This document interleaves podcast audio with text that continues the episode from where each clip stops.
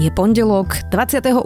októbra, meniny má Dobromila. A konečne je tu normálna jeseň, nie letné počasie na konci októbra. Bude oblačno, postupne dážď a najvyššia denná teplota bude 13 až 18 stupňov. Vítajte pri Dobrom ráne. Dennom podcaste Deníka Sme, moje meno je Zuzana Kovačič-Hanzelová. Najväčšie výzvy, ktorým vo svete čelíme, rovnaký prístup k vzdelaniu, čistej energii, zdravotnej starostlivosti, sú v skutočnosti biznis príležitosti. Hovorí Gib Bullock, svetovo oceňovaný inovátor. Príďte si vypočuť jeho príbeh na Business Leaders Forum CSR Summit 2019, najväčšiu konferenciu o zodpovednom podnikaní. Už 12. novembra v Bratislave vás presvedčí, že zisk a spoločenská zodpovednosť sa nevylučujú. Viac informácií nájdete na zme.sk lomka forum.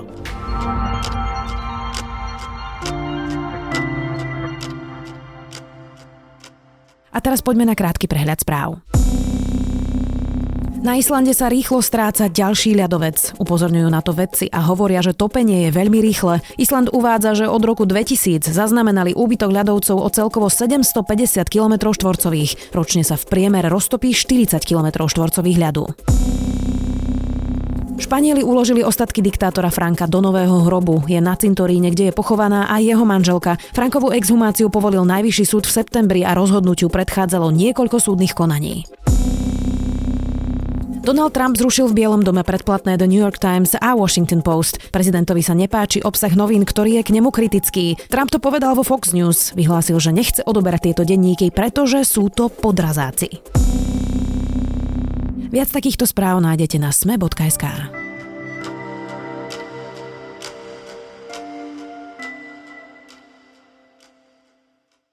Je Marian Kotleba fašista? A existuje niečo také ako liberálny fašizmus? Ako posledné mesiace hovorí predseda parlamentu Andrej Danko, fašizmus a fašista patria k najpoužívanejším termínom druhej polovice 20. storočia a plnia aj funkciu v podstate univerzálnej nadávky. Kto je naozaj fašista a kto nie, odpovieme s Jakubom Drábikom z Historického ústavu Slovenskej akadémie vied, ktorému práve vychádza kniha s názvom Fašizmus.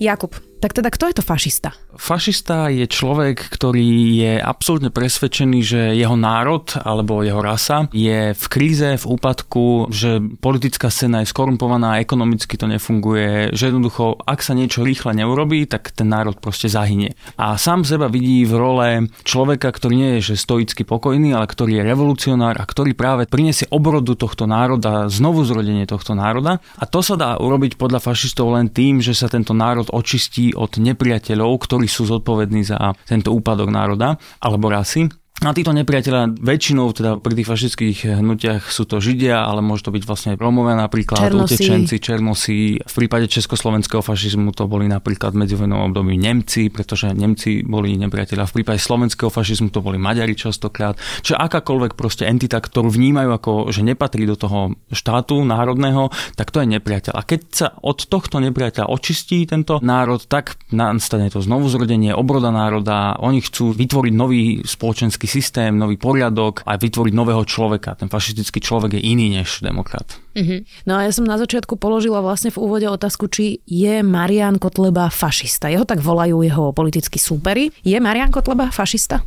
Je, splňa tie definičné kritéria fašizmu, vlastne tá definícia, ktorá je dnes nie úplne univerzálne, ale mainstreamovo akceptovaná v odborných kruhoch, tak on naplňa definičné kritéria tejto definície. Môžeme si spomenúť na to, ako Marian Kotleba vlastne pochodoval úplne otvorene v gardistickej uniforme. To už bolo ale dávno, dnes je v obleku, má kresťanský kríž vlastne na klope svojho saka. Toto nejako ovplyvňuje hodnotenie, či je niekto fašista alebo nie? Nie, v prvom rade to neboli gardistické uniformy, ale tá formulka je, že nápadne pripomínajúce gardistickú uniformu. To je ako hlas podobný hlasu. Presne tak. Fašizmus dostal počas druhej svetovej vojny strašne na frak a fašisti po druhej svetovej vojne si uvedomili, že už žijú, vlastne existujú v veľmi nepriateľskom prostredí demokracie a že si nemôžu dovoliť jednoducho násilie, uniformy, pochodoví s faklami a retoriku, ktorú si mohli dovoliť pred druhou vojnou. A preto nielen u nás, ale všeobecne na svete zmenili trošku štýl a snažia sa vlastne poraziť demokraciu demokratickými spôsobmi. Takže si veľmi dávajú pozor na to, aby bolo právne v poriadku to, čo hovoria. A preto je veľmi dôležité neposudzovať tieto hnutia len z toho právnického a právneho hľadiska, ale vôbec z politologického, historického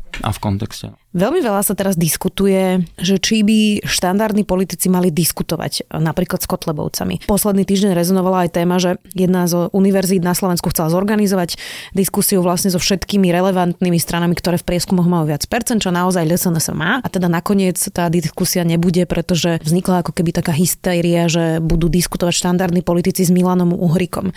Ty si čo myslíš? Diskutovať alebo nediskutovať s Kotlebovcami? V odbornej e, komunite na toto neexistuje zhoda, sú rôzne názory. Ja si myslím, že na takúto ignoráciu už neskoro jednoducho. Oni už sú etablovaná strana. Skôr si myslím, že by bolo dobré ich do tých diskusí brať, ale s tým, že naozaj ten moderátor aj tí diskutujúci budú pripravení na to, s kým majú dočinenia a ukážu pravú tvár toho hnutia a tých ľudí. Veľmi diskutovaná, alebo taká veľmi známa je kontroverzia okolo toho, ako BBC britská pozvala do diskusnej relácie Question Time eh, lídra britských neonacistov Nika Griffina, to bola strana BNP, British National Party. No a práve to bola diskusia, ktorá myslím, že to malo dve hodiny a tam sa veľmi zreteľne ukázal jeho rasizmus, jeho konšpiračné myslenie a on z tej diskusie vyšiel veľmi, veľmi, veľmi zle. A prejavilo sa to aj na preferenciách jeho strany a to, že o rok na to, vlastne to bolo v novembri alebo oktobri 2009 a v roku 2010 nezískal žiadne kresla v parlamente britskom a finančne zrujnovalo to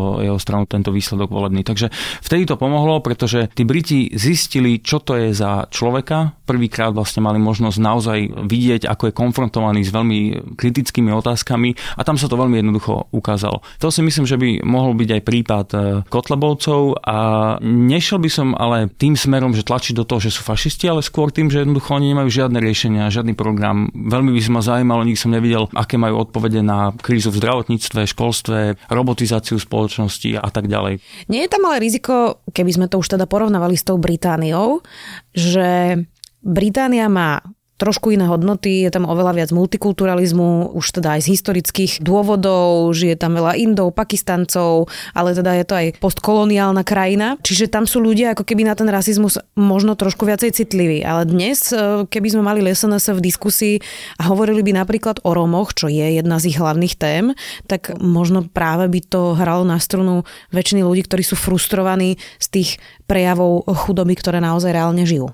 Je to možné, ale s tým jednoducho musíme žiť. Takí sú Slováci. A ak bude jasné, za akými hodnotami stojí táto strana a napriek tomu sa rozhodnú ju voliť, s tým akože veľa nenarobíme. Ide ale o to, že ja som presvedčený, že väčšina voličov tejto strany ani netuší, aké skutočné hodnoty zastáva táto strana. A sú to naozaj, ono je to také kliše, že frustrovaný volič, ale ja som presvedčený, že tí ľudia naozaj sú frustrovaní, pretože táto krajina má obrovské množstvo problémov sociálnych, zdravotníctva a tak ďalej, korupcia obrovská, veď sme s tým konfrontovaní dennodenne. A na toto fašistická strana nemá ako keby že žiadnu odpoveď. A keby sa ukázalo, že na toto naozaj skutočne že nemá odpoveď a zároveň, že sú to rasisti, ja si myslím, že mnoho voličov by si veľmi rozmyslelo, či naozaj im dáva ten hlas. Prejdeme aj e, k druhému fašizmu, ktorý sa teraz často skloňuje. Andrej Danko neustále hovorí o nejakej hrozbe liberálneho fašizmu. Ty si vedec, ty to skúmaš vedecky. Existuje liberálny fašizmus? A nič také neexistuje. To je vlastne oxymoron. Sú to dva pojmy, ktoré idú absolútne proti sebe, zastávajú úplne iné hodnoty. Fašisti vždy sa vymedzovali voči liberalizmu, nenávideli liberálov a fašizmus je vlastne do istej miery popretím liberalizmu. Liberalizmus je o slobode, o slobodných voľbách, o pluralizme, o pluralite, o ľudských právach. To všetko sú veci, ktoré sú fašistom cudzie, priam až nepriateľské. Fašizmus chce vytvoriť štát jednej strany, kde by vládla proste iba táto strana, kde by neexistovalo nič také ako práva jednotlivca. Fašisti majú taký koncept organického národa, že všetci sme súčasťou jedného národného celku a kto teda do tej súčasti nepatrí, tak to je ten nepriateľ, ktorého treba ten národ očistiť. Čiže fašizmus vôbec nedokáže poňať pluralitu vlastne takej tej ľudskej psychológie a vôbec človečenstva, humanity. Takže toto sú dve úplne odlišné termíny a liberálny fašizmus je hlúposť. Ty si teda napísal rozsiahlu knihu o fašizme, vychádza teda v týchto dňoch, pracoval si na nej 3 roky. Vyvíja sa nejako ten fašizmus, teraz si povedala také tie poučky presne, ktoré sa vlastne vzťahujú na fašizmus, ale predpokladajme, že fašizmus dnes je iný ako fašizmus za napríklad Jozefa Tisa. Čiže ako sa vyvíja? Aký je dnes ten fašizmus a v čom je iný ako ten predtým? Veľmi dynamicky sa vyvíja a vlastne zásadným zlomom bola práve tá druhá svetová vojna. Pred vojnou bolo aj pomerne jednoduché označiť e, fašistu a bolo celkom jasné, kto je fašista a kto nie je, pretože všetky tie vonkajšie prejavy jednoducho mali uniformy, pochody, rôznu symboliku a tak ďalej.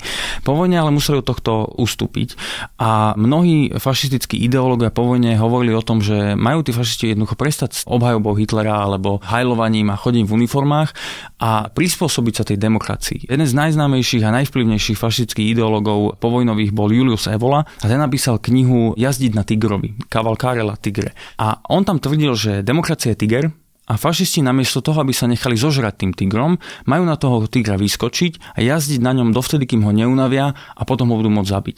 A inými slovami touto metaforou chcel povedať, že fašisti majú využívať demokratické prostriedky, takže majú sa obhajovať slobodou slova, majú sa vyjadrovať tak, aby to vyzeralo, že sú demokrati a pritom postupne podkopávať tie demokratické inštitúcie a hodnoty. Ďalší takýto fašistický ideológ Alain de Benoit, francúzsky, hovoril o tom, že treba najprv ovládnuť kultúrnu sféru. On tvrdil, že univerzity, médiá médiá a ďalšie tieto kľúčové kultúrne inštitúcie ovládajú ľavičiari a že predtým, než fašisti získajú moc, že to nemajú robiť násilnou cestou, ako to robili pred druhou vojnou, ale najprv majú ovládnuť túto kultúrnu sféru, dostať sa do časopisov, dostať sa do mainstreamových médií a takým spôsobom si pripraviť tú pôdu alebo to podhubie na prebratie moci. A on sám založil niekoľko časopisov, bol veľmi činný a dodnes vlastne je činný, chodí prednášať, píše články a do veľkej miery sa mu podarilo trošku ten diskurs vo Francúzsku aj vôbec tej Európe posnúť. Vzniklo také hnutie, sa to že nová pravica.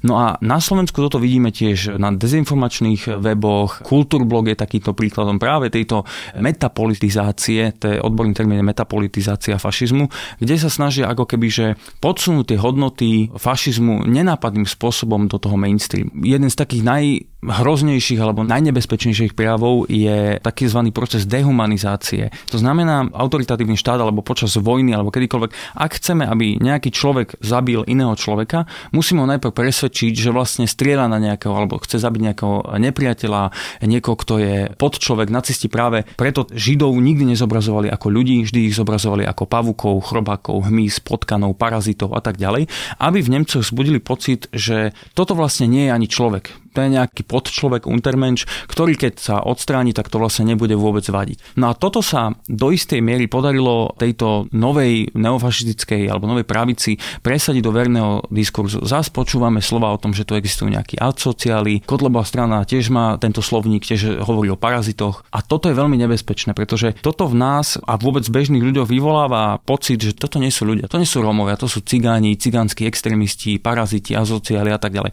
A toto je vlastne druhý krok krok v tom poradí tých krokov genocídy, ktorá končí v masových hroboch v plynových komorách. Nevezí sa ale Marian Kotleba vlastne len na tej vlne, ktorá začala dávno, dávno pred ním, ktorú začal Jan Slota, ktorý takto rozprával, ale aj iní politici, lebo je naozaj pravda, že často keď sa stane aj nejaká tragédia v osadách, čo býva väčšinou každý rok, tam buď uhoria nejaké deti alebo niečo podobné, deje sa to naozaj pravidelne, tak počuješ vlastne majoritu si povedať, že no, to boli len Rómovia. Ono to tu bolo vždy, to je pravda a to, to je asi ľudská podstata, že takýto sme, že to bude vždy, ale dnes sa to naozaj dostáva do širokého mainstreamu. Dnes aj politici štandardných strán preberajú tento slovník a častokrát počujem aj zo slov úplne štandardných politikov výrazy ako asociáli a paraziti a neprispôsobiví alebo veľmi zle sa vyjadrujú o utečencoch a podobne. Takže toto je problém a toto sa podarilo fašistom vlastne tou dlhodobou prácou od konca druhej svetovej vojny vlastne dostať do našich slovníkov únikov do našich hlav a je to veľmi, veľmi nebezpečné.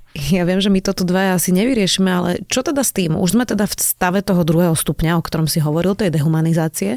Ako sa to dá zvrátiť? No, to je otázka za milión, ale ja stále verím v to, že ľudia, a backupujú mi to aj rôzne výskumy, ľudia prirodzené nechcú ubližovať iným ľuďom. To je proste základ ľudské. My sme bytosti, ktoré jednoducho sú skôr nastavené na kooperáciu a spoluprácu a ja verím, že ak to budeme vysvetľovať a vzdelávať, že jednoducho, samozrejme určite nejaké malé percento ľudí napriek vzdelaniu a vysvetľovaniu to nepochopí a pôjde si ďalej toto, ale ja som presvedčený, že druhá väčšina voličov Kotlebovej strany sú úplne normálni ľudia, ktorí jednoducho volia ich pre svoje vlastné dôvody, pre svoju frustráciu z toho, že v tomto štáte veľa vecí nefunguje. A ako náhle by sme vysvetlili, že toto je naozaj zlé a toto naozaj vedie k o mnoho horším veciam do budúcna, tak e, ja verím, že by sa to nejakým spôsobom vyriešilo. Toto je jedna z vecí, ale samozrejme je to komplexný problém a tých riešení bude treba o mnoho viac.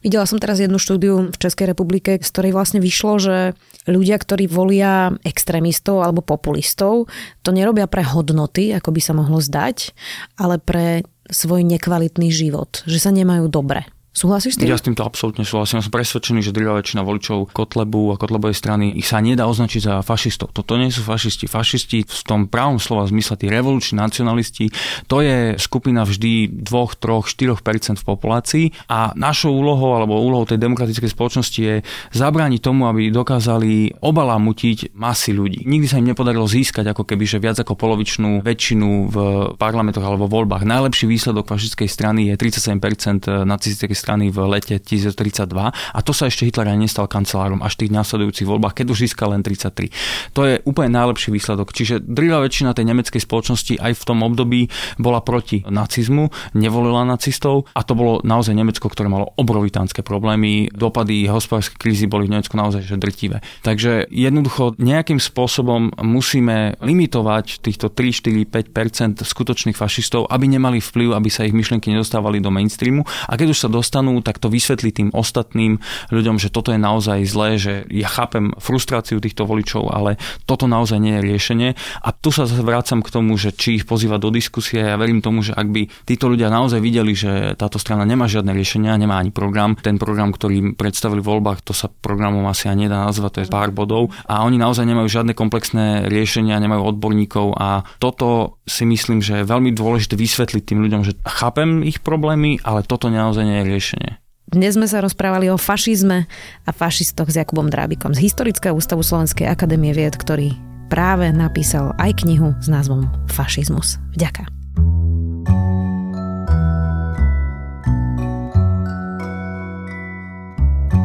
Často sa nás pýtate, ako môžete podporiť podcasty Dobrého rána. Naša odpoveď je, že najviac nám pomôžete, ak si na webe predplatíte denník SME. Ak ste fanúšik podcastov, naša edícia Hrnčekov je už k dispozícii aj s predplatným a nájdete ju na sme.sk lomka Hrnčeky. A to je na dnes všetko. Do počutia opäť zajtra.